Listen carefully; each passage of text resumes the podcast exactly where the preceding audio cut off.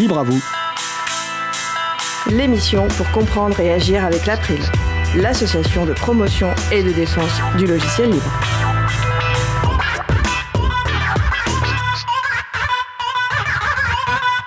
Bonjour à toutes, bonjour à tous. Nextcloud, un logiciel libre d'hébergement et de partage de fichiers, d'agendas, de contacts et bien d'autres fonctionnalités encore. Ce sera le sujet principal de l'émission du jour. Avec également au programme la présentation du projet Sortir du cadre, un film et une série documentaire sur les artistes et les œuvres sous licence libre dans l'art. Et aussi en fin d'émission, la chronique La Pituite de Luc qui portera sur le thème « Mieux vaut demander pardon que demander la permission ». Nous allons parler de tout ça dans l'émission du jour. Vous êtes sur la radio Cause Commune, 93.1 FM en Ile-de-France et partout dans le monde sur le site causecommune.fm. Soyez les bienvenus pour cette nouvelle édition de Libre à vous, l'émission pour comprendre et agir avec l'April, l'association de promotion et de défense du logiciel libre. Je suis Frédéric Couchet, le délégué général de l'April. Sur le site de l'association april.org, vous pouvez d'ores et déjà retrouver une page avec les références utiles pour l'émission du jour, page qui sera complétée après l'émission en fonction de nos échanges. Nous sommes mardi 18 février 2020, nous diffusons en direct, mais vous écoutez peut-être une rediffusion ou un podcast. Si vous souhaitez participer à notre discussion, n'hésitez pas à nous rejoindre sur le salon web de la radio. Vous allez sur le site de la radio causecommune.fm, vous cliquez sur chat et vous nous rejoignez sur le salon dièse libre à vous. Nous vous souhaitons une excellente écoute. Nous allons passer au programme de l'émission. Alors nous commencerons dans quelques secondes par la chronique Le Libre fait sa com de ma collègue Isabella Vanni, coordinatrice vie associative et responsable projet à l'April, qui va interviewer Tristan Duval du projet Sortir du cadre, un film et une série documentaire sur les œuvres et les artistes sous licence libre dans l'art. D'ici une quinzaine de minutes, nous aborderons notre sujet principal qui portera sur Nextcloud, site d'hébergement et de partage de fichiers avec de nombreuses autres fonctionnalités, avec Nina Cercy, représentante France chez Nextcloud, et François Poulain de la société Cliss XXI et membre de l'équipe du Chapril, site qui propose des services libres. En fin d'émission, nous aurons donc la chronique de Luc qui portera sur le thème un peu mystérieux « Mieux vaut demander pardon que demander la permission » et ce, en présence exceptionnelle de Luc qui devrait arriver au studio en cours de l'émission. À la réalisation de l'émission aujourd'hui, mon collègue Étienne Gonu. Bonjour Étienne. Salut Fred. Alors nous allons passer tout de suite au premier sujet. Parler d'actions de type sensibilisation menées par l'April. Annoncer des événements libristes à venir avec éventuellement des interviews de personnes qui organisent ces événements. C'est la chronique Le Libre fait sa com de ma collègue Isabella Vanni, coordinatrice vie associative et responsable projet à l'April. Bonjour Isabella. Bonjour. Et je te passe la parole pour la chronique du jour. Merci.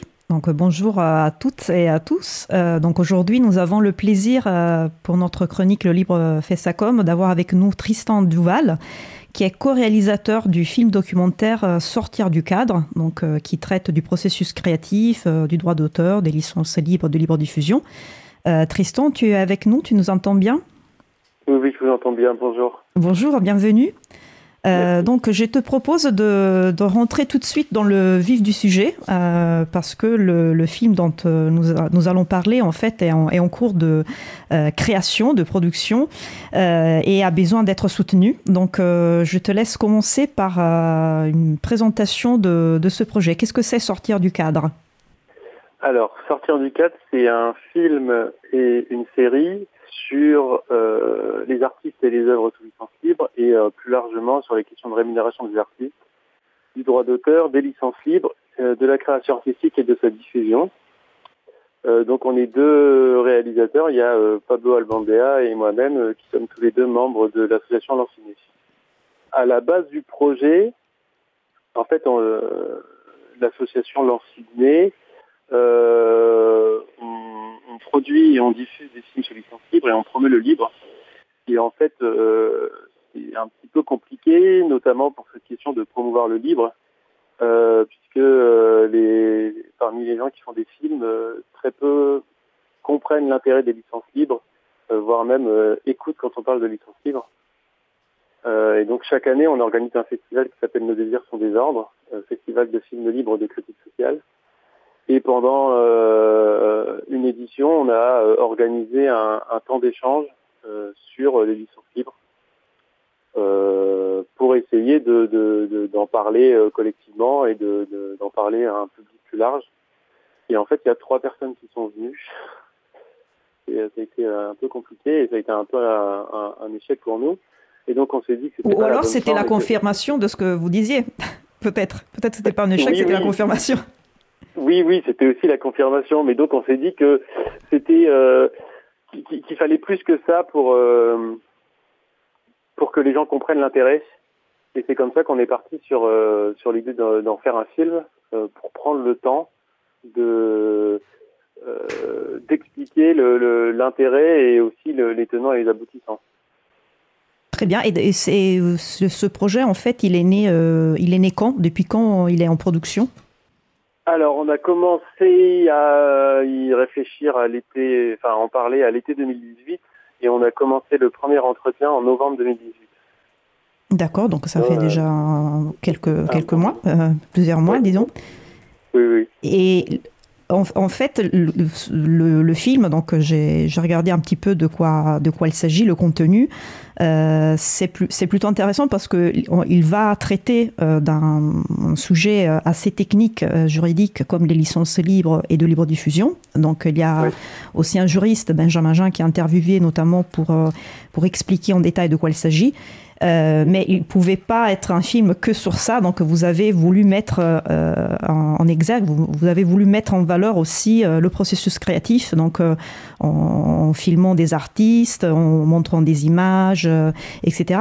Et du coup, je me demande comment vous avez choisi en fait les artistes, les personnes qui sont interviewées et qui apparaissent dans le documentaire. Alors, en fait, on est parti en cherchant tout simplement sur Internet pour le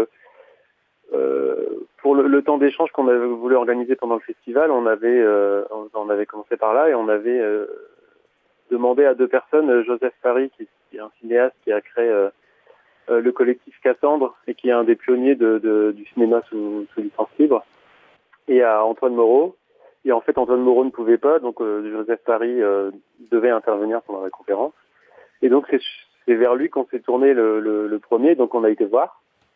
C'est avec lui qu'on a fait le premier entretien. Donc ensuite, comme on était aussi en contact avec Antoine Moreau, c'est avec Antoine Moreau qu'on a fait le deuxième entretien. Et il y a d'autres personnes qu'on a contactées parce qu'on avait vu leur projet sur Internet. Et il y a des personnes qu'on a contactées parce que les personnes avec qui on avait fait un entretien nous avaient dit vous devriez aller voir telle personne, ça va être intéressant. Et donc parmi la base des gens qu'on voit, c'est leur lien avec les licences libres ou les licences de libre diffusion. Et donc par exemple, donc il y a un juriste, Benjamin Jean, qui est aussi membre de Framasoft et qui est aussi lui-même artiste puisqu'il fait de la musique. Et ensuite donc il y a un cinéaste, il y a des gens qui sont plutôt de l'art contemporain, il y a plusieurs cinéastes, il y a des gens qui font de la musique, il y a des gens qui font de la bande dessinée, il y a des gens qui sont illustrateurs. Donc voilà, l'idée c'était aussi de présenter un peu tous les domaines finalement de l'art.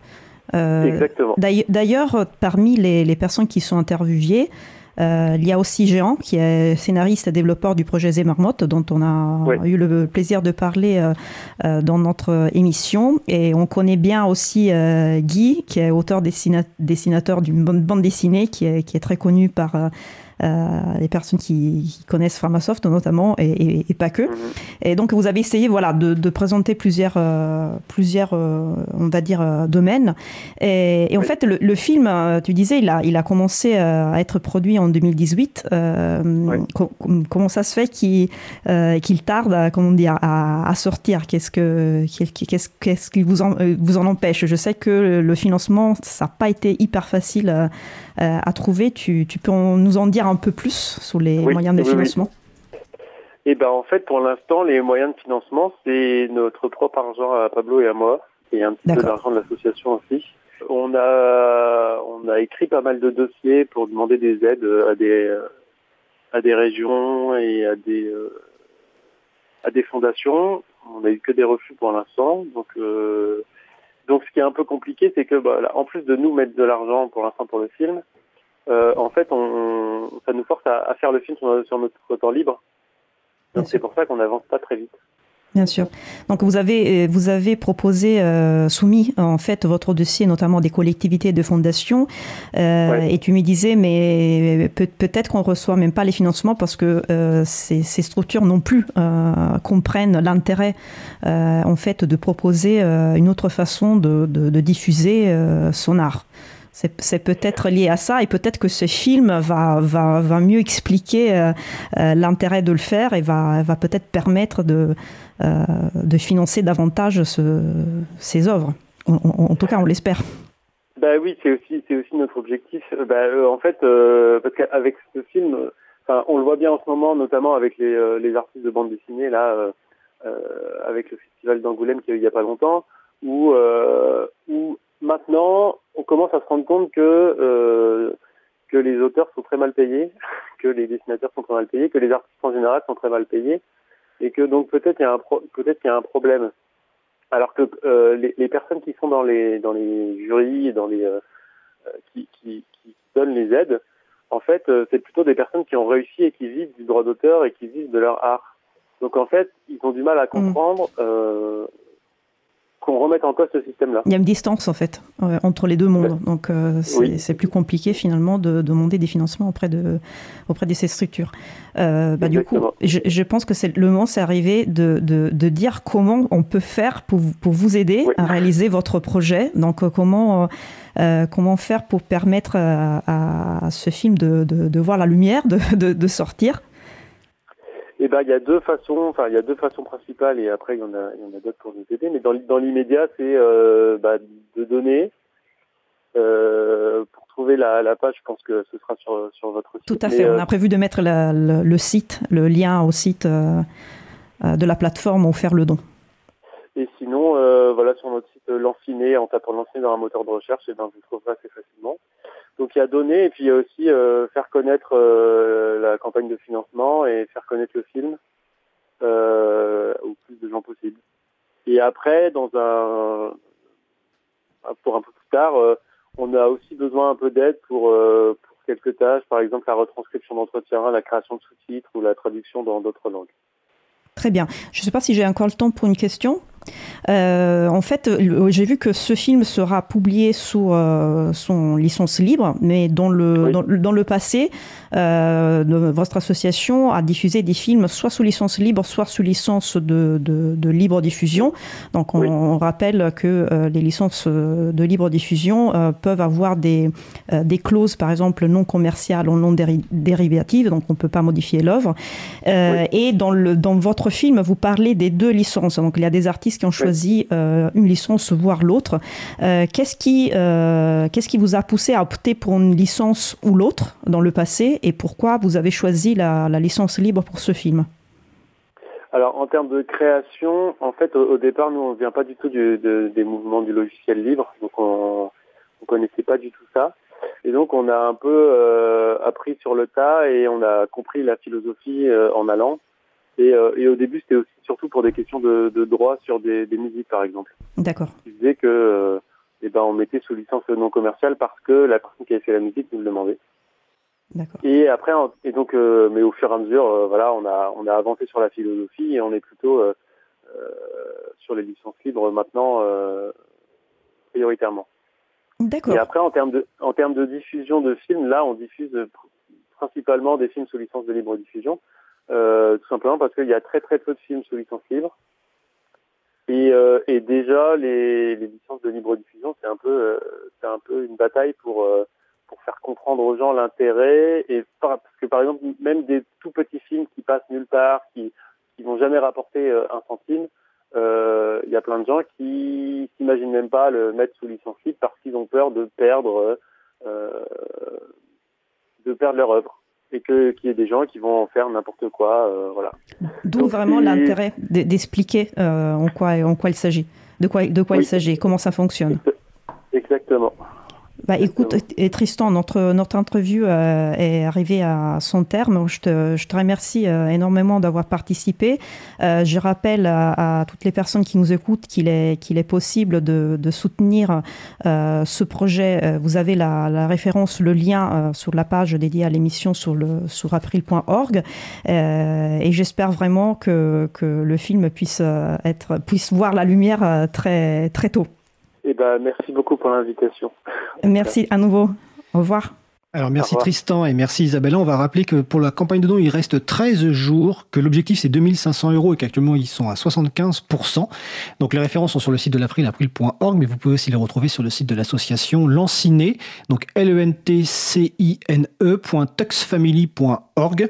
Et n'hésitez pas à contribuer, donc il reste 13 jours, il y a 25% à contribuer pour permettre d'obtenir l'objectif. Et par rapport à l'appel pour les transcriptions d'entretien, je suppose que Marie-Audi, le Morandi de l'équipe transcription de l'April qui nous écoute se portera volontaire pour aider à faire des transcriptions d'entretien. Donc voilà, c'était la chronique Le Libre fait sa com de ma collègue Isabella Vanni. On va faire une pause musicale. Nous allons écouter Anime Girl par Anozira. On se retrouve juste après. Belle journée à l'écoute de Cause Commune, la voix des possibles. Cause Commune 93.1.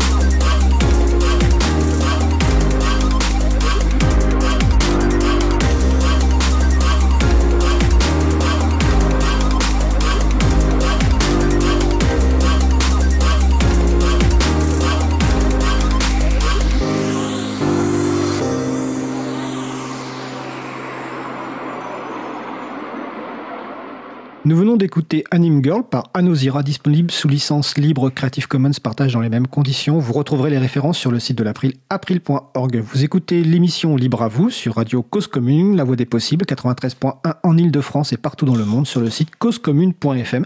Nous allons passer au sujet suivant. Nous allons poursuivre par notre sujet principal qui va porter sur Nextcloud, un logiciel libre d'hébergement, de partage de fichiers, d'agenda, de contacts et bien d'autres fonctionnalités que vont nous présenter nos deux invités, à commencer par Nina Cercy, représentante France chez Nextcloud. Bonjour Nina. Bonjour Frédéric. Et François Poulain de la société Cliss XXI est membre de l'équipe du Chapril qu'il présentera également tout à l'heure. Bonjour François. Bonjour Frédéric. Alors n'hésitez pas à participer à notre conversation sur le salon web de la radio, sur le site causecommune.fm, bouton chat, vous nous rejoignez sur dièse libre à vous et si vous avez des réactions ou des questions, je les relayerai évidemment à nos invités. Alors avant de commencer sur le cœur du sujet, on va faire un petit tour de table de présentation personnelle. On va commencer par Nina. Qui es-tu Nina? Nina Cercy. Alors, qui je suis? Donc, aujourd'hui, on va rester sur la partie Nextcloud, mais disons que moi, je milite dans le milieu du logiciel libre depuis quelques années déjà. Chez Nextcloud, j'ai plusieurs casquettes, dont le point commun, en fait, est la France, avec un côté communautaire qui est plutôt sur des problématiques d'évangélisation, et un côté plus entreprise en tant que gestionnaire de compte, ce qui est mon titre officiel, on va dire, chez Nextcloud, ce qui signifie qu'en fait, je m'occupe de gérer le parcours et l'implémentation de Nextcloud au sein des entreprises. D'accord. Et de ton côté, François Poulain? Moi, je suis membre de l'April depuis assez longtemps, 2005. Je suis aussi impliqué administrateur. Je fais la trésorerie aujourd'hui. Et puis, ouais, comme tu dis, je travaille chez Cliss XXI, une petite coopérative. On est 8 personnes dans l'équipe, 6 salariés et 2 bénévoles. Et ça se passe dans le Nord, entre Lille et Lens à peu près. J'ai cité le nom Nextcloud, alors pas sûr que les gens aient entendu parler du nom de ce logiciel. Donc déjà, première question tout simplement, c'est quoi Nextcloud? Le contexte, d'où ça vient? Quel problème ce logiciel cherche à résoudre? Ou quelles fonctionnalités permet-il d'obtenir? Donc on va commencer par Nina, donc Cercy qui est représentante de France sur Nextcloud, de nous faire une petite présentation générique voilà, sur le contexte. Alors, je pense que pour bien comprendre ce que fait Nextcloud, en fait, il faut remonter en 2008 à peu près et se demander à quoi ressemblait l'informatique en 2008. Donc pour nos auditeurs et auditrices qui seraient trop jeunes pour s'en souvenir, c'était beaucoup de clés USB et beaucoup de documents envoyés par email avec beaucoup de versions de documents, ce qui était assez fastidieux et ne permettait pas toujours de s'y retrouver. Et dans ce contexte, il y a quelques entreprises qui ont très bien compris qu'il y avait là une opportunité de développer des services qui allaient vite devenir indispensables aux utilisateurs et aux utilisatrices. On va citer les plus connus, Dropbox, Google, etc., qui ont en fait ouvert des espaces en ligne de partage et de collaboration sur les fichiers, avec au départ comme offre le fait de pouvoir synchroniser tout simplement ces fichiers. Et alors que j'ai oublié mon exposé en arrivant en cours, et ben je me connecte sur l'ordi de la classe, je vais dans mon espace Dropbox, et c'est super, mon exposé est là dans sa dernière version. Le problème, c'est ce document, en fait, il est où? Il n'est pas sur mon ordinateur, il n'est pas sur l'ordinateur de ma classe, il est sur les serveurs de Dropbox ou sur les serveurs de Google, sans aucune maîtrise possible de la part de l'utilisateur. Nextcloud, en fait, ça a été conçu comme une réponse à ce problème. C'est-à-dire qu'on a développé un espace qui présente la même valeur, donc on pouvait synchroniser, partager ces fichiers, les avoir toujours dans sa dernière version, et surtout les terminaux qu'on utilisait, qui présentait le même intérêt, la même facilité d'utilisation, mais avec deux libertés supplémentaires. D'une part, la liberté du code, puisque l'intégralité du code est open source, peut donc être modifiée, redistribuée et adaptée aux usages des personnes qui l'utilisent. Et la deuxième liberté, qui pour moi est la plus importante, c'est le fait de pouvoir choisir où tout cela se passe. Si vous n'avez confiance en personne, vous pouvez héberger votre Nextcloud sur votre petit serveur, sur votre cheminée, si vous avez une cheminée. Mais vous n'êtes pas obligé d'avoir une cheminée, bien sûr. Mais en revanche, si vous vous dites que vous n'êtes pas capable de gérer du logiciel, pas capable de l'héberger chez vous, vous pouvez tout à fait choisir de l'héberger chez le fournisseur de services de votre choix en qui vous avez confiance. Les usages, évidemment, ont évolué. Hein. Aujourd'hui, je pense que plus personne n'utilise simplement Dropbox pour avoir le même fichier sur ses différents ordinateurs. Aujourd'hui, on édite en ligne, on travaille en ligne, on travaille depuis son téléphone, son ordinateur, sa tablette. Et Nextcloud, tout comme les autres, a évolué pour accompagner ces nouveaux usages et offre aujourd'hui donc des fonctions avancées de collaboration, que ce soit de l'édition en ligne, que ce soit de la synchronisation non seulement de fichiers, mais également de ses contacts, de son calendrier. En somme, c'est un écosystème qui vous permet d'avoir l'intégralité de vos données, qu'elles soient personnelles ou professionnelles, dans un seul espace. D'accord. On va détailler évidemment les fonctionnalités. Sur cette partie contexte, puis j'aurai une question pour Nina Cercy sur l'historique entre ownCloud et Nextcloud. François, sur cette partie introductive, est-ce que tu veux compléter ? Pas grand-chose à rajouter. Moi, j'ai découvert ownCloud à l'époque, tournant 2010. Voilà, un pote. À l'époque, j'étais à Paris. Hein, un pote du groupe d'utilisateurs logiciels libres qui s'appelait Paris Nux qui vient me voir et me dit « Oh, faut qu'on teste ça, ça a l'air génial ». Et en fait, effectivement, ça s'est révélé assez rapidement fonctionnel, performant et tout à fait pertinent. Donc on a commencé à en faire la promotion. À l'époque, à l'April, on a sorti un guide de logiciels libres à l'usage du monde associatif en 2012. On l'a cité dedans. Et donc, ça veut dire qu'avant, on l'avait testé, on avait vérifié qu'il était correctement traduit, qu'il était facile à l'emploi, etc. Et puis, voilà, nous, on a fait... pour l'utilisation des contacts partagés à l'April, on l'a déployé en 2014. Donc, ça commence à remonter. D'accord. Alors, ça me fait penser que donc, ce guide de libre association doit être mis à jour, parce qu'aujourd'hui, on parle Nextcloud. Ou est-ce que le guide a déjà été mis à jour ? Je crois pas que le guide ait été mis à jour. C'est un peu une question piège. Alors, ceci dit, donc toi tu parles de ownCloud. Effectivement, historiquement, le premier, en tout cas, l'un des premiers logiciels qui visait aux objectifs décrits par Nina Cercy, c'était ownCloud en 2010. Aujourd'hui, on parle de Nextcloud. Alors, quelle est la relation entre les deux ?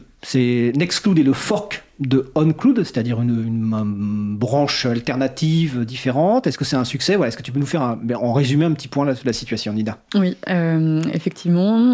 Donc effectivement, le projet initial a fêté ses 10 ans il y a un mois à peu près. Les premières lignes de code qui ont été développées de ce logiciel étaient effectivement sous le nom ownCloud par Frank Karliczek, qui est aujourd'hui donc le CEO de Nextcloud. Donc le responsable, patron, voilà. Oui, je cherche le terme. Oui, le PDG. Le PDG, voilà. De Nextcloud. Donc à l'époque, le projet était un projet qui était qui n'était pas forcément à vocation d'entreprise. Donc Franck à l'époque avait commencé ça comme un projet communautaire et il a été rejoint assez rapidement par une personne qui voyait le potentiel commercial pour les entreprises du projet. Et ils se sont associés pour créer un logiciel qui s'appelait ownCloud. ownCloud avait exactement le même cœur de fonctionnalité que Nextcloud aujourd'hui. Et la différence qu'il y avait entre les deux, en fait, c'est que à destination des entreprises, ownCloud avait des fonctionnalités qui étaient des fonctionnalités payantes, accessibles uniquement par les entreprises, donc qui payaient une licence à ownCloud, avec un modèle qu'on appelle dans l'open source l'open core. Donc l'idée, c'est que les fonctionnalités basiques du logiciel sont disponibles en open source pour tout le monde et que les entreprises, elles, ont accès à des fonctionnalités qui sont payantes. C'est un modèle, c'est pas un modèle qu'on critique en soi, hein. Il y a beaucoup d'entreprises qui font du libre, qui développent sur ce modèle-là. Je pense à GitLab notamment qui fait ça, en partie en tout cas. C'est un modèle qui est comme assez largement critiqué, enfin ça dépend par qui. C'est un modèle qui existe, largement. C'est un modèle qui existe et alors ça nous emmènerait assez loin, hein, mais quand on parle effectivement du financement de l'open source, je comprends très bien qu'il y ait des entreprises qui, on va dire un peu par facilité, parce que c'est une façon de le monnayer plus rapidement, développent sur ce modèle-là. Effectivement, Franck, au bout d'un moment, ça ne lui convenait plus du tout, et à la grande majorité des ingénieurs de Nextcloud non plus, simplement parce que ça a pas mal de défauts, en fait, le modèle open core. Déjà, quand on veut développer du logiciel libre, avoir une partie de ses fonctionnalités qui sont pas libres et sur lesquels des contributeurs contribuent, mais du coup contribuent pas vraiment selon les licences de base du logiciel, mais sur une autre licence, ça crée énormément de complexité. C'est pas rendre justice également à la communauté, tout simplement, hein, qui contribue très largement sur le projet et qui devrait avoir accès à l'ensemble de ses fonctionnalités. Et donc pour toutes ces raisons, donc Franck a fini par prendre la décision en 2016, si je ne m'abuse, de forquer le projet, donc effectivement de repartir de la même base de code, mais monter une entreprise, on va dire, sur une branche alternative qu'il a appelée Nextcloud. D'accord. Et est-ce qu'aujourd'hui, il y a encore un lien entre ownCloud et Nextcloud ou il n'y a plus du tout de lien? Alors, il y a un lien dans les recherches Google qu'on fait sur nous. Pendant assez longtemps, on avait des compare ownCloud and Nextcloud. Dans la comparaison entre ownCloud et Nextcloud. C'est ça. Finalement, le lien aujourd'hui, je dirais qu'il a plutôt disparu, ne serait-ce que parce que les deux entreprises, en fait, sont parties sur des modèles assez différents. ownCloud a décidé de se recentrer exclusivement sur la partie partage et synchronisation. Et je crois que là, ils sont en train de tout réécrire en Go ou quelque chose comme ça. Qui est un nouveau langage, enfin, un langage relativement récent de Google. Ouais. Qui est assez à la mode, on va dire. Oui, à la mode, ouais. Pour ne pas en dire du mal. Et Nextcloud, en fait, on est parti sur un parti pris qui est de dire que le partage et la synchronisation, c'est bien, mais ça suffit plus, en fait, aujourd'hui, pour définir un produit. C'est plus une commodité, en fait. Et c'est attendu de l'intégralité des logiciels qui sortent. Donc, nous, on est parti plus sur la dimension collaborative en essayant d'intégrer tous les outils qui font en sorte que n'importe quelle structure, que ce soit une association ou que ce soit une entreprise de centaines de milliers d'employés, puisse collaborer sur l'intégralité de ces projets tout en ayant la pleine maîtrise de ces données. D'accord. Bon, on peut dire que c'est par rapport à la question, est-ce que c'est un fork réussi? C'est un fork réussi parce que finalement aujourd'hui c'est plutôt de Nextcloud qu'on parle plutôt que de ownCloud, entre guillemets. Voilà. François, est-ce que tu veux réagir là-dessus sur la partie historique ou sur la partie open core? Je ne sais pas. Oui, pour confirmer, c'est un fork qui a été extrêmement suivi. Je pense que l'affaire a été pliée assez rapidement en fait. Du point de vue de la communauté, ça n'a pas fait de doute. On voit encore un petit peu dans la partie technique, on voit les strates, on voit des strates. Ah oui, par rapport à mes questions entre les liens entre les deux, il y a encore dans la partie technique des, on va dire, des bouts d'oncloud qui restent, qu'on peut essentiellement, le nommage des choses, ouais. Quand on, ah oui, par exemple, la commande de gestion, elle s'appelle OCC. Voilà. Et les tables de la base de données doivent s'appeler OC underscore quelque chose, peut-être. Exactement. Probablement. Voilà. Ouais. Là, on ne va pas rentrer dans la technique parce que sinon, on n'intéressera pas forcément les gens qui nous écoutent. Donc, c'est un fork qui est réussi. ownCloud continue, comme l'a expliqué Nina Cercy, sur un autre modèle. Là, on va parler de Nextcloud qui devient effectivement, rajoute des fonctionnalités de plus en plus. Et donc, on va. Alors, tu as parlé tout à l'heure des entreprises. On va commencer plutôt déjà par les personnes individuelles. Qui nous écoutent, hein. Alors, il y a aussi des entreprises qui nous écoutent. Quelles sont les fonctionnalités proposées donc par Nextcloud, comment les cas d'usage, voilà, comment quelqu'un qui se dit tiens aujourd'hui j'écoute Nina et François me convainquent que Dropbox, Google, tout ça, bah, il faut passer à autre chose, il faut utiliser Nextcloud. Voilà. Quelles sont les fonctionnalités qu'offre l'outil par exemple déjà? François Poulain. Ouais. La fonctionnalité de base, vraiment le cœur autour duquel tout ça s'est popularisé, c'est le fichier. Donc on peut stocker en ligne des fichiers, on peut y accéder depuis n'importe quel ordinateur si on a les bons mots de passe. On peut les partager, à des tiers, y compris des gens qui n'auraient pas de compte sur le Nextcloud. Donc il y a un mécanisme comme ça qui est fait pour partager des liens non devinables. Et puis autour de ça, c'est greffé pas mal de choses. Une application qui a été rapidement très populaire, c'est l'agenda en ligne. Donc on peut avoir son agenda en ligne sous sa maîtrise et pas passer par Google Agenda. Il y a eu le partage de contacts aussi très rapidement. Ça fait partie des briques de base de l'outil. Alors là, on commence un petit peu, quand on fait du partage de contacts, on commence à rentrer un petit peu dans la partie collaboratif. Parce que ça peut être intéressant dans un collectif de partager un peu les adresses. Et puis récemment, en fait, ces dernières années, il y a eu un magasin d'applications en fait qui s'est créé, en même temps que Nextcloud, et il y a énormément d'applications possibles. Donc aujourd'hui, on va pouvoir avoir directement un client mail dans Nextcloud, on va avoir de l'édition. Il y a un client courriel dans Nextcloud. Ouais. D'accord, je ne savais pas. Un webmail. Un webmail, d'accord. Ouais. Ok. On peut avoir l'édition des documents. Édition éventuellement en multimain simultanée. Alors j'aurais des questions tout à l'heure sur l'édition de documents parce qu'on a eu des questions en préparation de l'émission. Et je ne saurais pas citer toutes les fonctionnalités. Oui, j'ai l'impression qu'en fait ça va être ma question. Il y a une centaine d'applications qui sont utilisables dans un Nextcloud. Je crois qu'on est même à 200 aujourd'hui. Nina Cercy, ouais. 200 D'accord. Donc on a dépassé largement le cadre simplement de partage de fichiers. Donc quasiment en fait presque tous les besoins que peuvent avoir des utilisateurs ou des utilisatrices ou des entreprises sont couverts finalement quelque part par Nextcloud. Potentiellement. Oui. Enfin, potentiellement. On va quand même rester réaliste. Heureusement, on ne fait pas encore l'intégralité de tout ce que font toutes les entreprises du monde. Mais de fait, on a énormément d'applications et d'applications communautaires. Moi, il y en a une que j'aime bien citer parce que je trouve que ça donne une bonne idée de la diversité. On a un DCOM Viewer qui est en fait une application pour faire de la lecture de documents médicaux. Donc je crois que c'est... Alors je n'y connais absolument rien personnellement, mais c'est ça reprend les informations en fait qu'on a quand on passe des radiographies, et donc ça permet de les visualiser. Donc voilà, ça a été développé par totalement externe à l'entreprise, par deux personnes qui en avaient besoin. Et en fait, pour moi, la force de Nextcloud, c'est que c'est une excellente brique de base. Elle donne toutes les fonctionnalités de base sur laquelle on a envie de pouvoir greffer des lecteurs de fichiers. On a des gestions de projets, on a des visualisateurs de l'intégralité des données qu'on met dedans. On a une application qui est absolument géniale, moi je trouve, pour les particuliers, qui s'appelle Maps.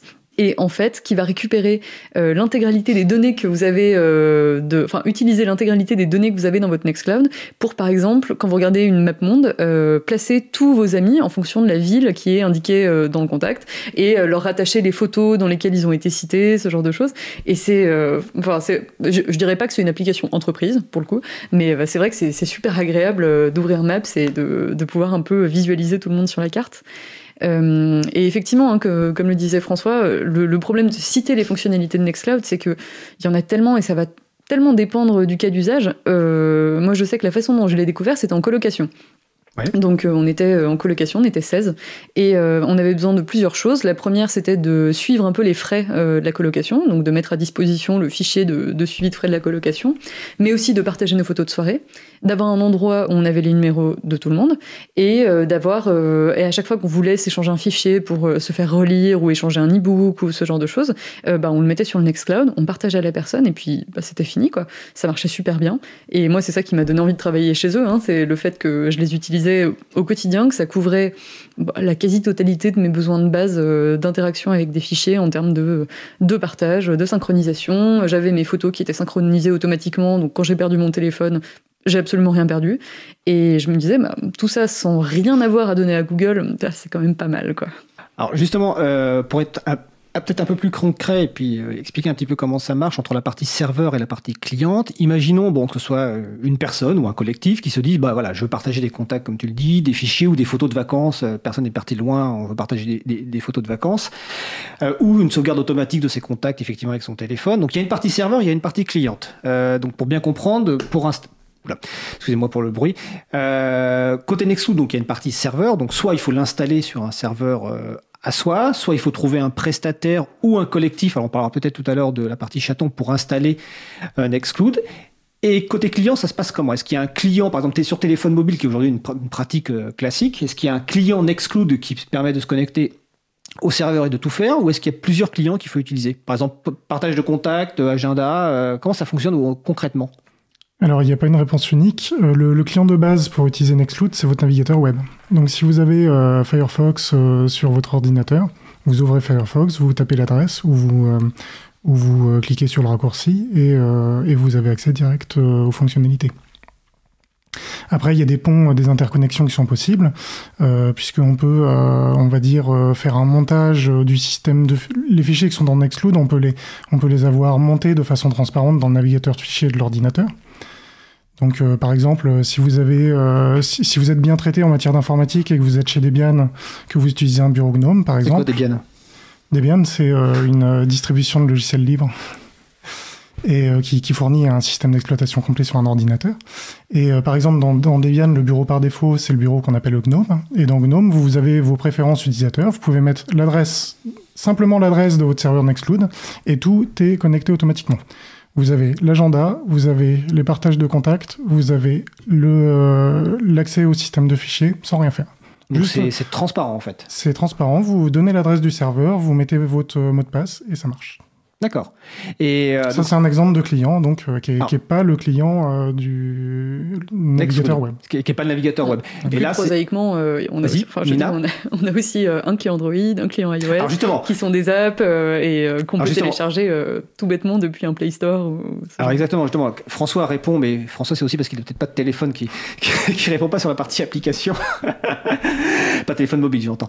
Donc François nous explique effectivement sur un poste de travail classique, environnement libre ou autre environnement. D'ailleurs, donc il a cité Debian, GNU Linux.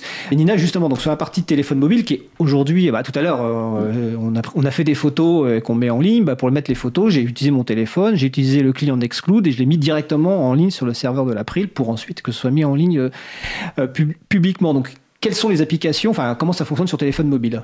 Alors, sur téléphone mobile, c'est extrêmement simple, hein, où vous téléchargez votre application, que ce soit sur le store des téléphones Apple ou le Play Store de Google, ou n'importe... Je crois qu'aujourd'hui, l'intégralité des stores qui proposent des applications libres propose aussi l'application Nextcloud. F-Droid, qui est le store d'applications libres, propose l'application Nextcloud. Vous le téléchargez, vous mettez effectivement l'adresse de votre serveur. Alors, ça a l'air exotique, hein, dit comme ça, mais c'est vraiment, ça va être cloud.votrenomdedomaine.fr ou ce genre de complexité, donc pas trop complexe normalement.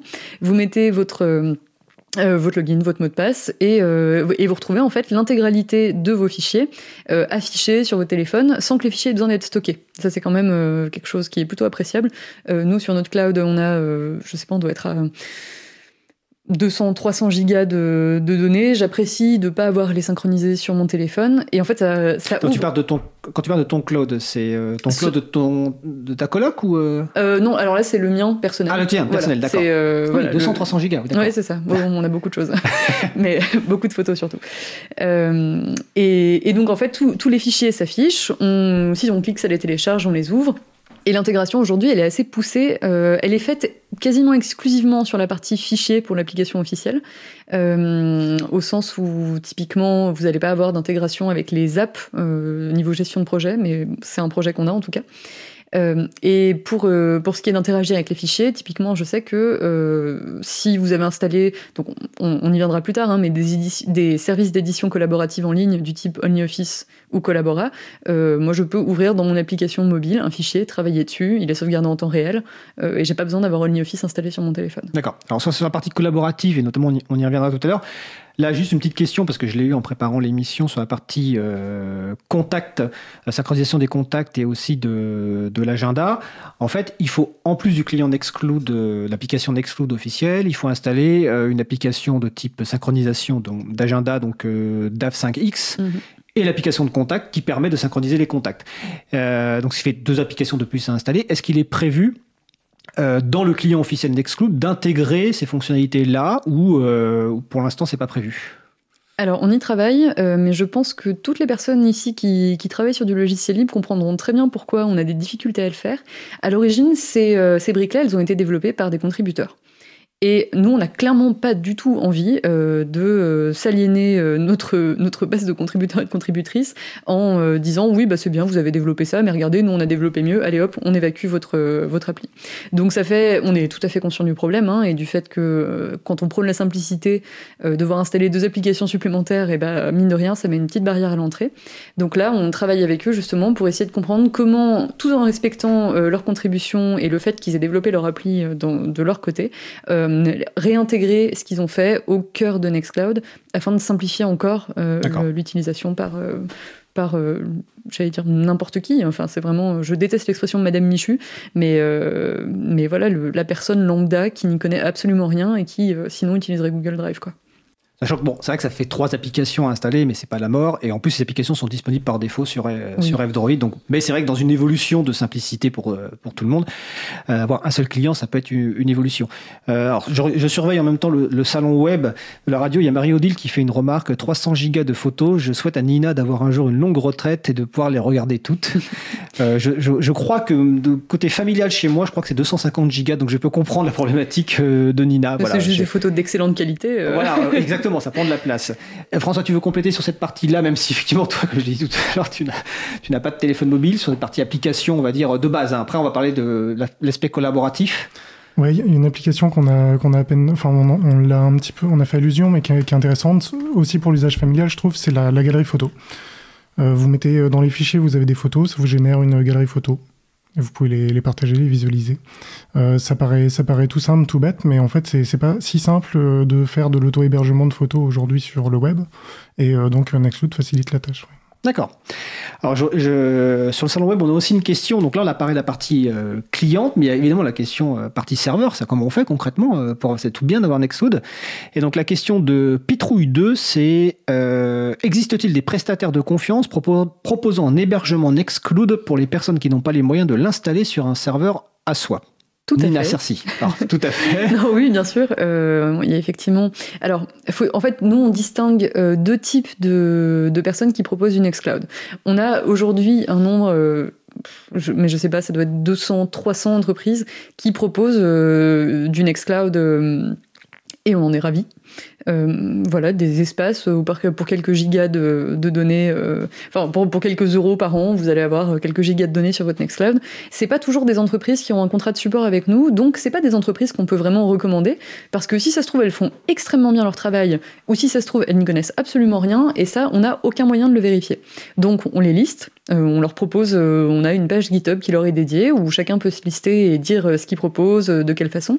Mais nous, on a également des prestataires avec qui on travaille et avec qui ont un contrat de support avec nous justement pour les cas un peu difficiles ou pour les déploiements qui sont complexes et qui sont disponibles sur une page qu'on mettra, j'imagine, en ligne après, voilà, ouais, en référence sur le site de l'April, voilà, et sur la page nextcloud.com/providers. Providers, d'accord. Exactement. Et il y a des fournisseurs en France. Il y a des fournisseurs en France. Alors là encore, comment dire ça ? C'est un peu la limite entre officiel et non officiel. Moi, c'est vrai qu'à chaque fois qu'on me demande ça, j'ai tendance à dire qu'on a l'association Zaclys qui fait un travail extraordinaire. Alors Zaclys, c'est Zaclys, je crois. Exactement. Alors ça fait partie du collectif Chatons dont on parlera tout à l'heure. Mais peut-être que tu peux en parler. Non, je voulais pas divulgacher le. Divulgacher, on en parlera tout à l'heure, effectivement. Chatons.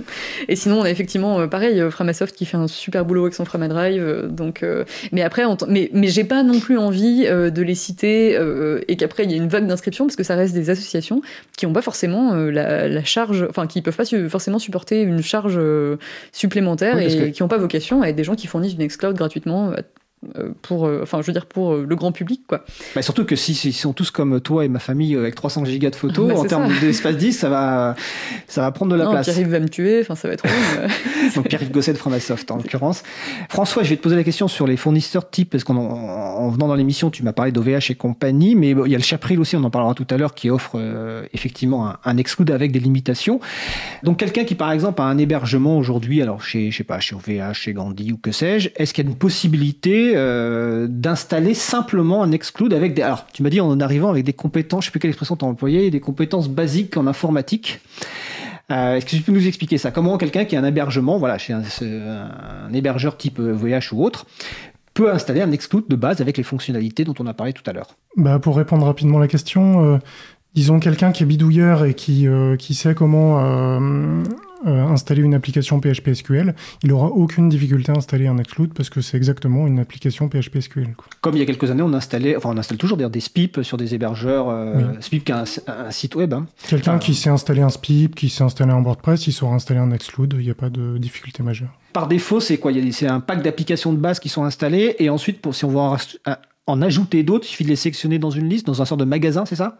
Oui. C'est du cliquodrome, quoi, en gros. À l'issue de l'installation, il est relativement vide. Alors, aujourd'hui, sur les versions récentes, il y a des packs d'applications qui vous sont proposés. Donc, il y a quelques packs qui existent. Par exemple, un pack bureautique, un pack travail collaboratif, etc. Et après, il y a un magasin d'applications avec les applications triées par catégorie. D'accord, donc ça, c'est une autre solution. Oui. Tu voulais compléter ? Oui, je veux bien compléter pour deux raisons. La première, c'est que moi, j'appelle pas ça des compétences basiques en informatique.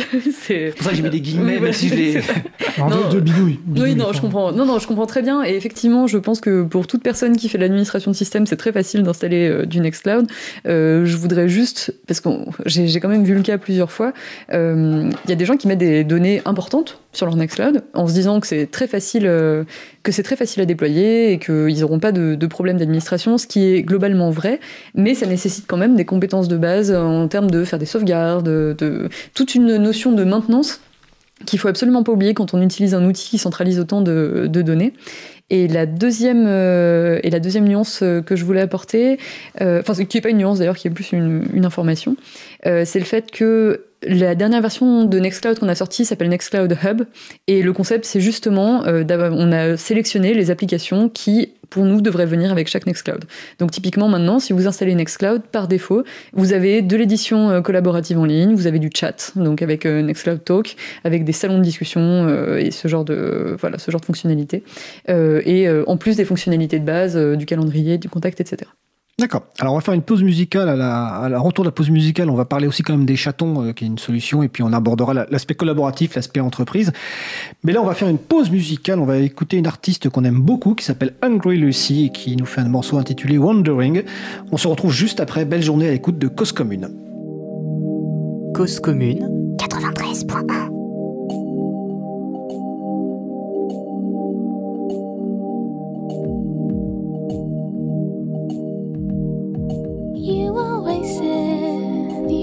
Give me someday. Did you forget, or did you just not care? I was afraid to run away alone. Now I can see you'd only make was, it's only me. I'm wandering, I'm on my own now. I have to leave, I have to know, I have to try.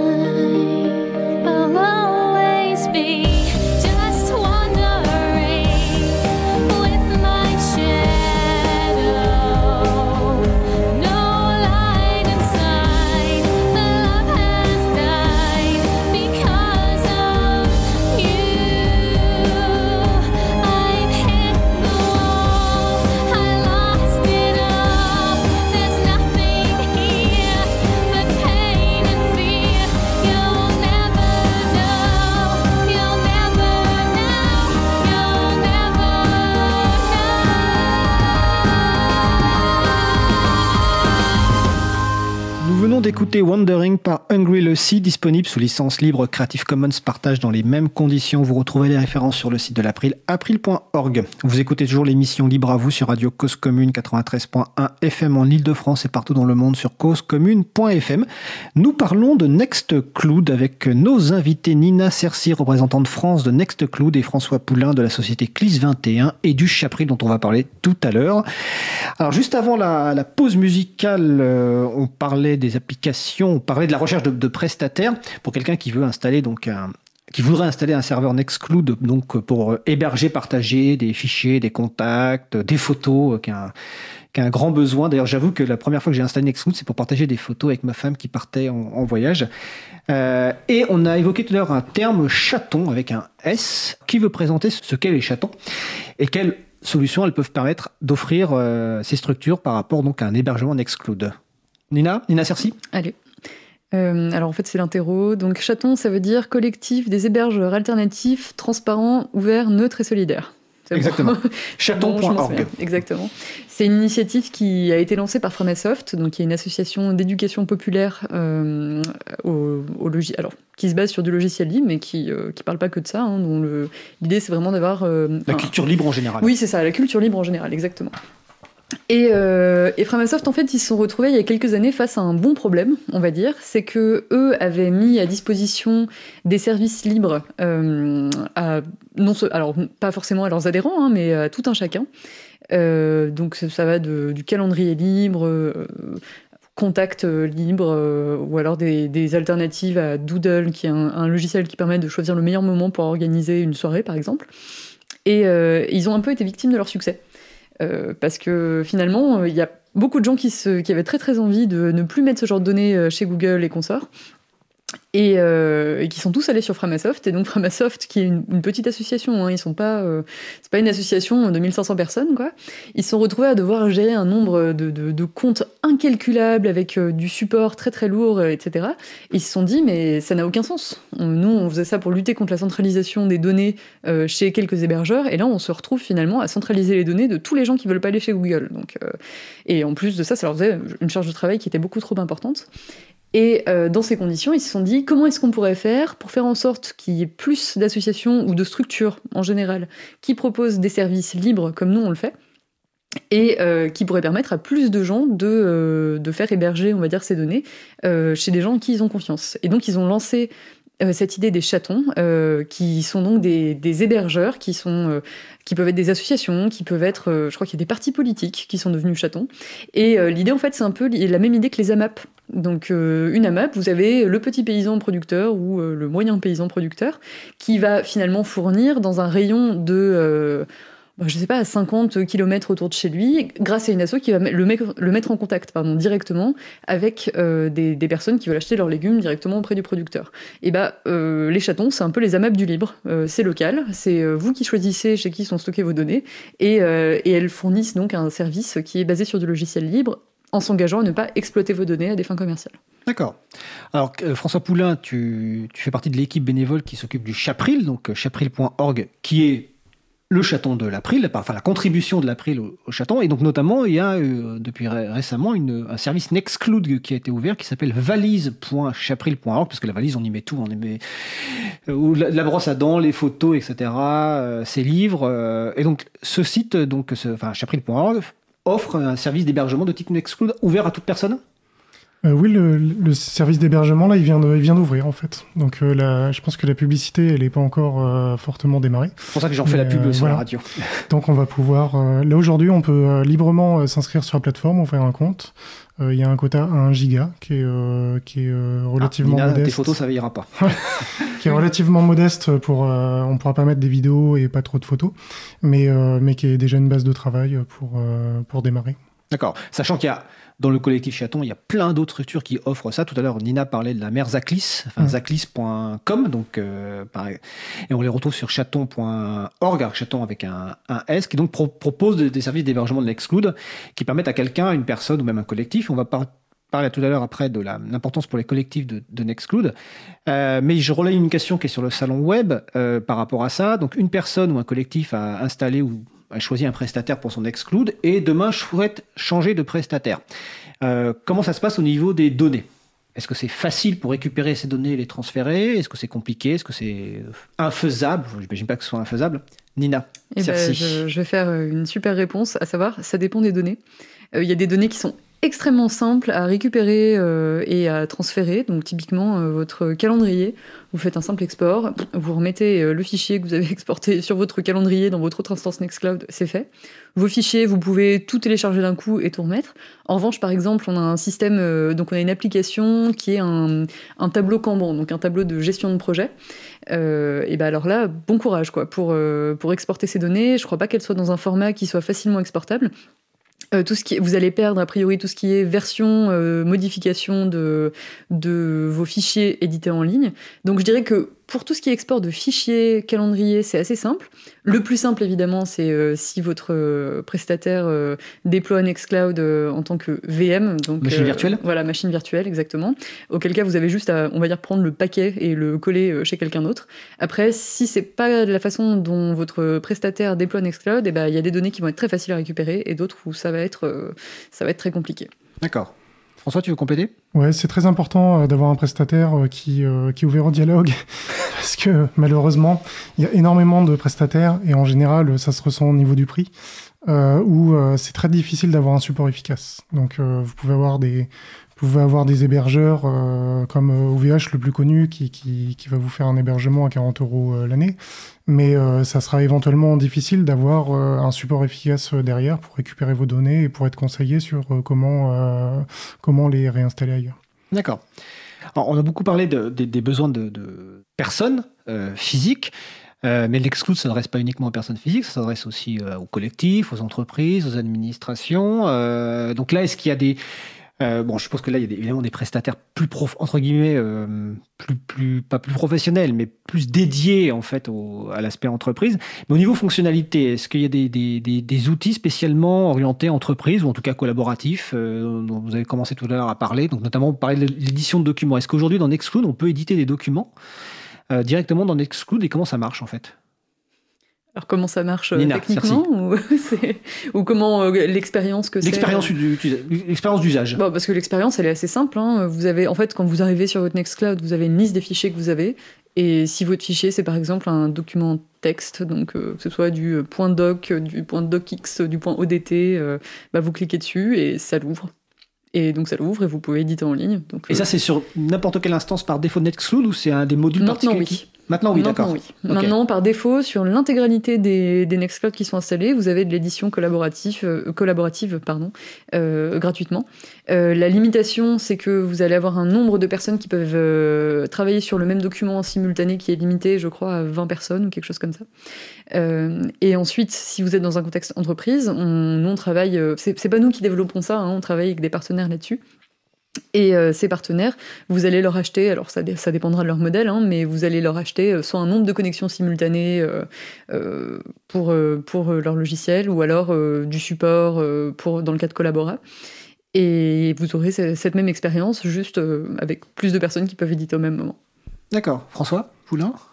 Juste pour préciser, oui, c'est très récent parce que c'est la version 18 du logiciel qui est sortie en janvier, mi-janvier. Donc c'est la fameuse version Nextcloud Hub, c'est ça, exactement. HUB. D'accord. Tout à fait. Et est-ce que donc Nextcloud, c'est une société allemande, c'est ça ? C'est ça, tout à fait. Et donc dans le modèle économique, parce qu'en fait on n'a pas beaucoup parlé du modèle économique, le logiciel il est libre. Et donc, en fait, finalement, c'est au niveau des services que Nextcloud se finance par rapport au logiciel, par rapport peut-être à la formation, je ne sais pas. Exactement. Non, c'est au niveau des services. En fait, nous, ce qu'on vend, c'est donc effectivement, comme tu le disais, pas une licence d'utilisation. On a un modèle qui est autour de l'accès à l'expertise. Donc, en fait, ce qu'on appelle la souscription en Nextcloud, ça va avoir plusieurs avantages pour les entreprises. En général, ce qu'elles voient le plus, c'est le support, évidemment, parce que ça vous donne un accès au support. Mais il n'y a pas que ça, en fait. Hein. On a autant...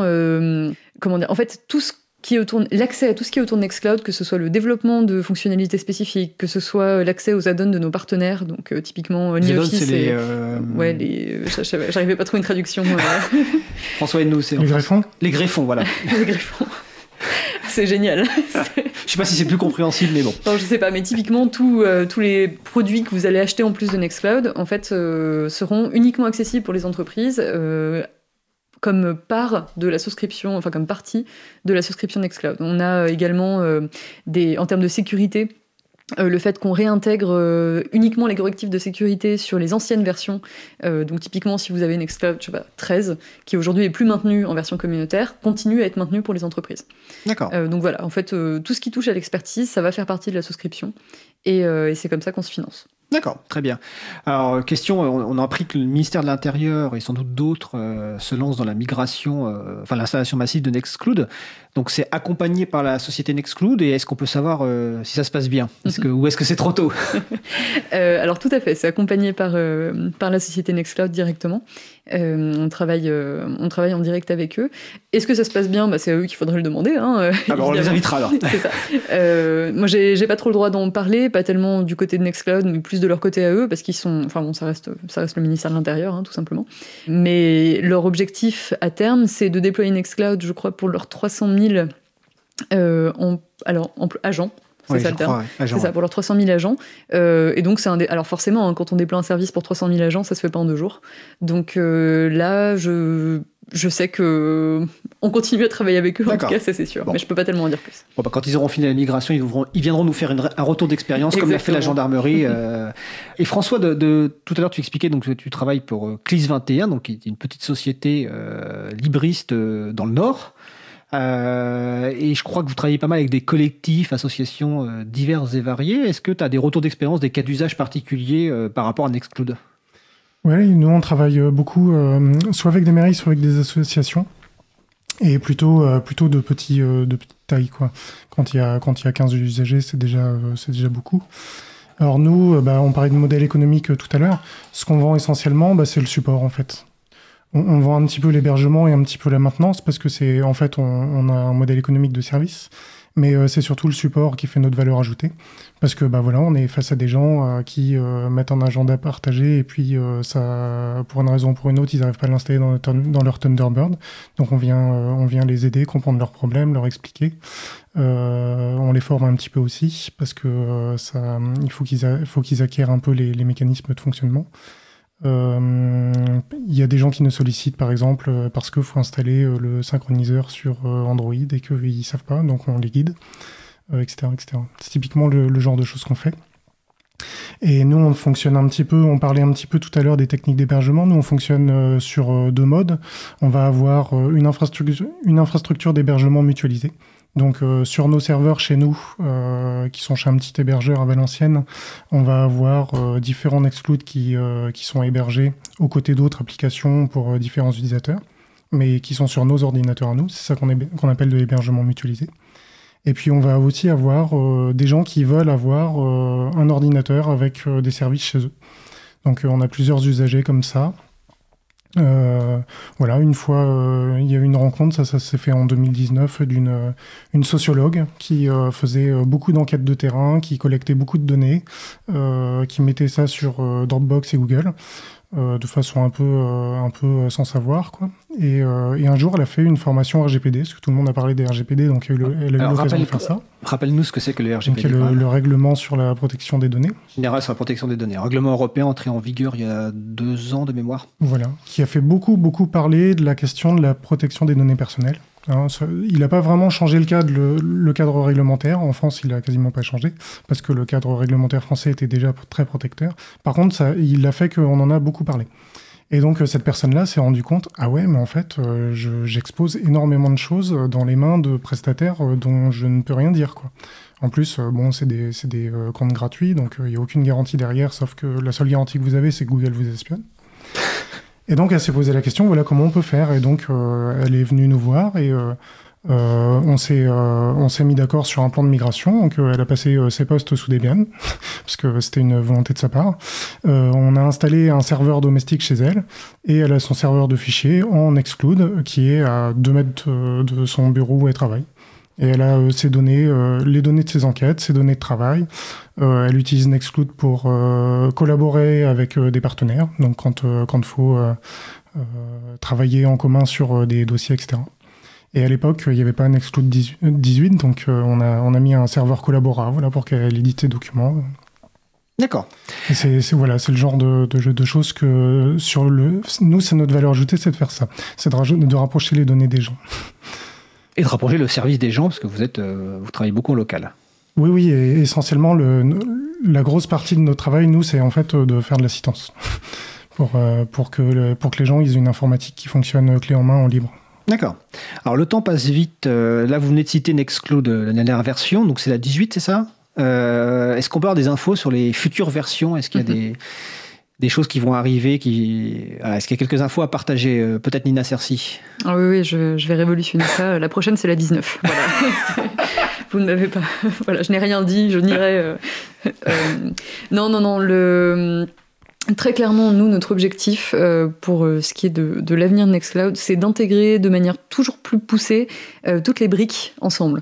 Donc typiquement, aujourd'hui, on a des intégrations des serveurs de fichiers dans le chat, donc la discussion instantanée, et on voudrait que ce soit beaucoup plus fluide pour les utilisateurs et que finalement on puisse devenir la brique de base d'un écosystème libre de toutes les applications dont les gens ont besoin.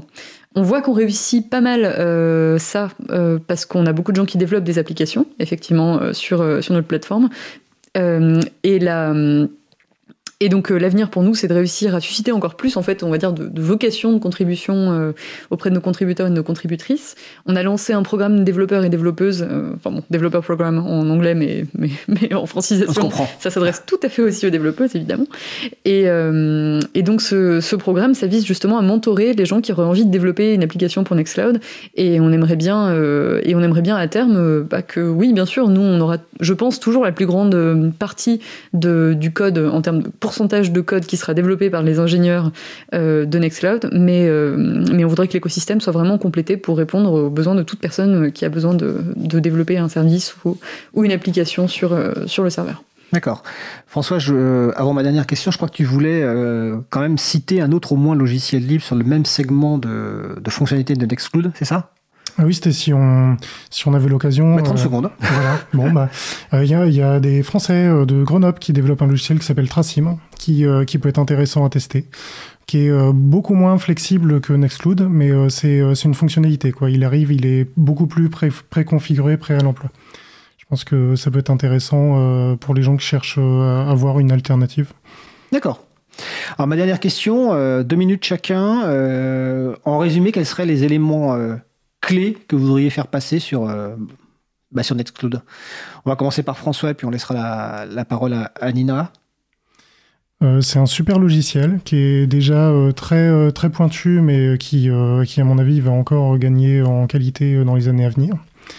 Et faites attention, en termes de qualité d'hébergement, faites attention là où vous mettez les pieds. Comme Nina l'a rappelé tout à l'heure, il y a quand même des détails techniques à avoir derrière. Par exemple, le fait d'avoir de la sécurité, des sauvegardes, c'est des éléments importants. Et des fois, il y a même des hébergeurs qui disent faire des sauvegardes et qui les font pas si bien que ça. Donc, ça vaut le coup de regarder un peu. C'est-à-dire qu'ils font des sauvegardes, mais jamais de tests de restauration, peut-être. Ça arrive. Et pas que des amateurs. Nous sommes d'accord. Mais souvent, les amateurs souvent font le meilleur travail. Hein. Nina, en 2 minutes. En 2 minutes, moi tout simplement, ce qui m'a fait travailler chez Nextcloud, évangéliser pour Nextcloud, c'est de dire qu'on n'a pas besoin de sacrifier sa vie privée pour avoir un service de qualité. Et qu'aujourd'hui, pour moi, ce logiciel, c'est quand même la preuve qu'on peut faire aussi bien, sinon mieux, que les grands acteurs qu'on connaît tous aujourd'hui, les GAFAM, donc les Google, Amazon, Facebook, Apple, Microsoft. Et puis les autres. Et tous les autres, aussi, Et tous les autres qui sont très très contents de ne pas faire payer leurs services puisque les gens payent en données, et que ça ne devrait pas être le seul modèle. Et je suis vraiment ravie de contribuer à un contre-modèle qui prouve qu'on peut faire bien les choses sans avoir besoin d'abuser de la naïveté, on va dire, et de l'inexpérience technique des utilisateurs et utilisatrices. En tout cas, les personnes qui veulent en savoir plus, n'hésitez pas à aller sur nextcloud.com. Pour des hébergeurs, notamment les Chatons, on en a beaucoup parlé, donc c'est Chatons avec un S.org, dont le Chapril, qui propose un hébergement. Chapril.org. Chapril.org, exactement. En tout cas, je remercie Nina Cercy, donc représentante de France pour Nextcloud, et François Poulain, donc de Cliss XXI et de l'April. Je vous souhaite une agréable fin de journée. Nous allons faire une pause musicale. Alors nous allons écouter I'll Be Right Behind You, Joséphine, excusez-moi, par Joss Woodward, et on se retrouve juste après. Belle journée à l'écoute de Cause Commune. Cause Commune 93.1. I'll be right behind you, Josephine.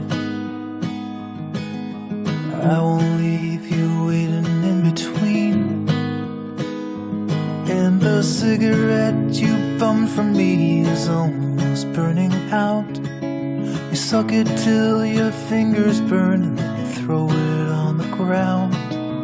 I'll be right behind you, Josephine, even after everything we've seen. In this sterile room with blinding lights and faces pointing down, I only wanna scream, but still I just can't make a sound. Now hold my hand, I hold my breath. There's nothing in this world we really own. And Jesus Christ, if you tore my heart out, the only thing I'd feel is less alone, less alone.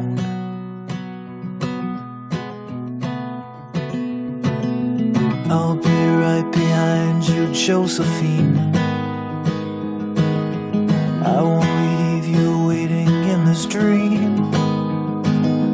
While you watch the people speaking words you can't quite comprehend. You asked me if I'd pinch you, but my fingers wouldn't bend. I'll be right behind you, Josephine. Like I was when we were 17. I guess it's only been a year, but still it feels like 34. I don't feel like I am living in the same skin anymore. Now hold my hand, I'll hold my breath. There's nothing in this world we really own. And Jesus Christ, if you tore my heart out, the only thing I'd feel is less alone, less alone.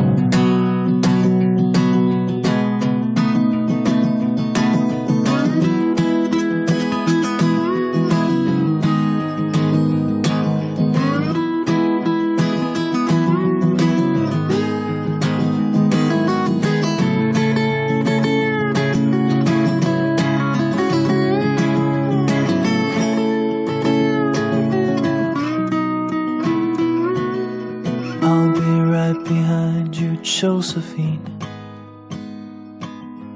even when my soul's an amputee and my bleeding heart is sinking in the lake inside my chest, so I grab what I can cling to and I leave behind the rest. Now hold my hand, I'll hold my breath. There's nothing in this world we really own. Jesus Christ, if you tore my heart out, the only thing I'd feel was less alone. Now hold my hand and take my breath, and leave behind the things you'll never own. And Jesus Christ, please tear my heart out. Less alone, less alone. Nous venons d'écouter I'll Be Right Behind You, Joséphine, par Josh Woodward, disponible sous licence libre Creative Commons Attribution. Vous retrouverez les références sur le site de l'April, april.org. Vous écoutez l'émission Libre à vous sur Radio Cause Commune, la voix des possibles, 93.1 en Ile-de-France et partout ailleurs sur le site causecommune.fm. Alors nous allons changer de sujet. Normalement, notre chroniqueur Luc devait être présent au studio, mais il n'est toujours pas arrivé. Donc à moins que Étienne ait des nouvelles. Fred, là, je l'ai au téléphone. Là, il vient de nous appeler. Je te le connecte. Bah connecte-le, sinon on va devoir improviser. Allez, on passe au sujet suivant. Passons maintenant au sujet suivant. Nous allons poursuivre donc avec la chronique La Pituite de Luc, qui la dernière fois était coincé aux toilettes et n'osait plus en sortir. Alors Luc nous avait assuré être au studio aujourd'hui, mais donc il n'est pas là, il est au téléphone, et il n'avait même pas prévenu qu'il ne serait pas là. Donc j'espère que nous aurons des explications. Donc bonjour Luc, est-ce que tu es avec nous au téléphone ? Oui, Fred, je suis là. Alors, ouais, je suis désolé, j'avais promis d'être vraiment là ce coup-ci, mais c'est encore raté. Hein. Je m'excuse de ne pas être venu. Je m'excuse de ne pas t'avoir prévenu. Hein. Je m'excuse vraiment platement. Je suis vraiment désolé. C'est ma très grande faute. C'est pas mal, hein. En fait, je suis à la CCI pour monter ma boîte, j'entre de plein droit dans la Startup Nation. Et le secret des startups qui réussissent, c'est mieux vaut demander pardon que demander la permission. Du coup, je m'entraîne, je pose des lapins et après, oups, pardon. Voilà, c'est ça le style premier de cordée. Ça donne peut-être l'impression que je me fous de la gueule du monde, mais vu que je me suis excusé platement, ce serait mesquin de se plaindre. On n'est pas toujours obligé de s'excuser pour réussir. Par exemple, Elon Musk, qui nous spamme actuellement l'orbite avec ses satellites Starlink, aurait réagi au tollé autour de la pollution lumineuse par un laconique « Les astronomes, combien de divisions ?» Mais je me suis dit que quand même, si on n'a pas besoin de s'excuser, c'est souvent le signe qu'on ne disrupte pas assez. On reste gagne petit. Moi, j'admire le boulot d'un mec comme Luc. Il s'excuse vraiment bien et fait ça souvent. Pour les ignares restés bloqués au stade analogique, qui ne savent pas de qui je parle, Luc, c'est Mark Zuckerberg, le patron data énurétique de Facebook. Tout le monde sait ça normalement. Il faut vous sortir le digital du cul. Oups, pardon, je m'excuse. Récemment, on a découvert qu'Avast, le célèbre éditeur d'antivirus, collectait plein d'infos personnelles pour les revendre, comme l'affaire a fait scandale, le patron d'Avast a arrêté et s'est excusé, oups, pardon. Mais mon modèle, c'est Travis Kalanick, l'amer ex-patron d'Uber. Uber a fait tous les coups pourris possibles avec son appli. C'est tellement puissant de maîtriser un système d'information de bout en bout quand on n'a aucune limite morale. S'ajoutent à ça des scandales variés mêlant violences sexuelles, discrimination et tentatives de corruption. Ça a été un festival d'excuses jusqu'à la démission de Kalanick.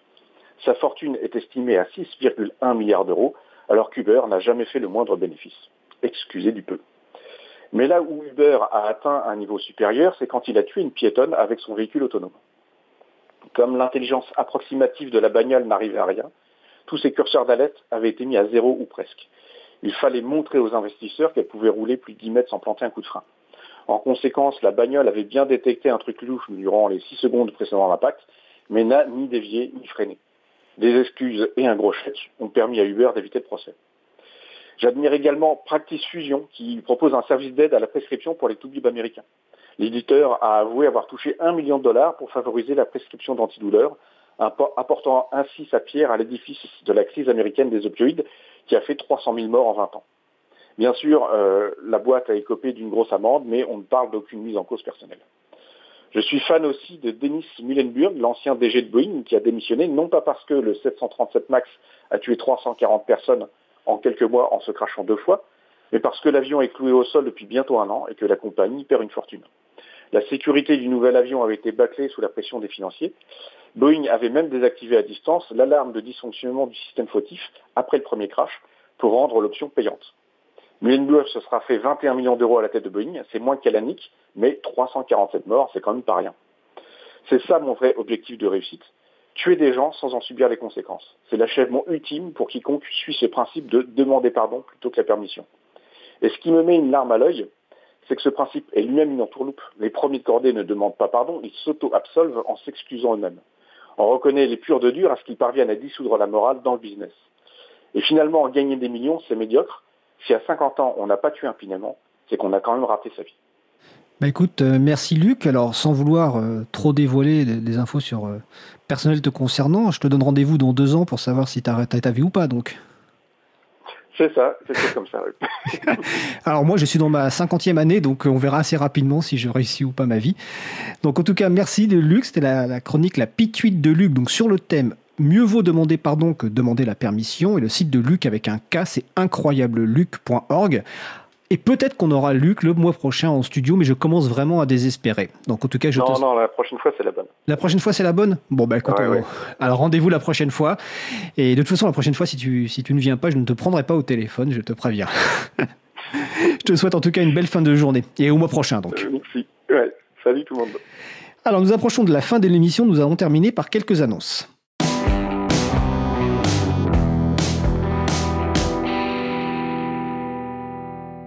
Alors d'abord, tout à l'heure, donc ma collègue Isabella Vanni était présente en studio pour sa chronique. Eh bien, elle animera la réunion du groupe de travail sensibilisation de l'April, donc jeudi 20 février 2020 à la FPH dans le 11e arrondissement. Accueil à partir de 18h30. Les informations sur le site de l'april.org. C'est dans le cadre de la soirée de contribution au libre d'ailleurs qui est organisée chaque jeudi soir à la FPH. On a parlé tout à l'heure de Nextcloud, donc avec Nina Cercy et François Poulain.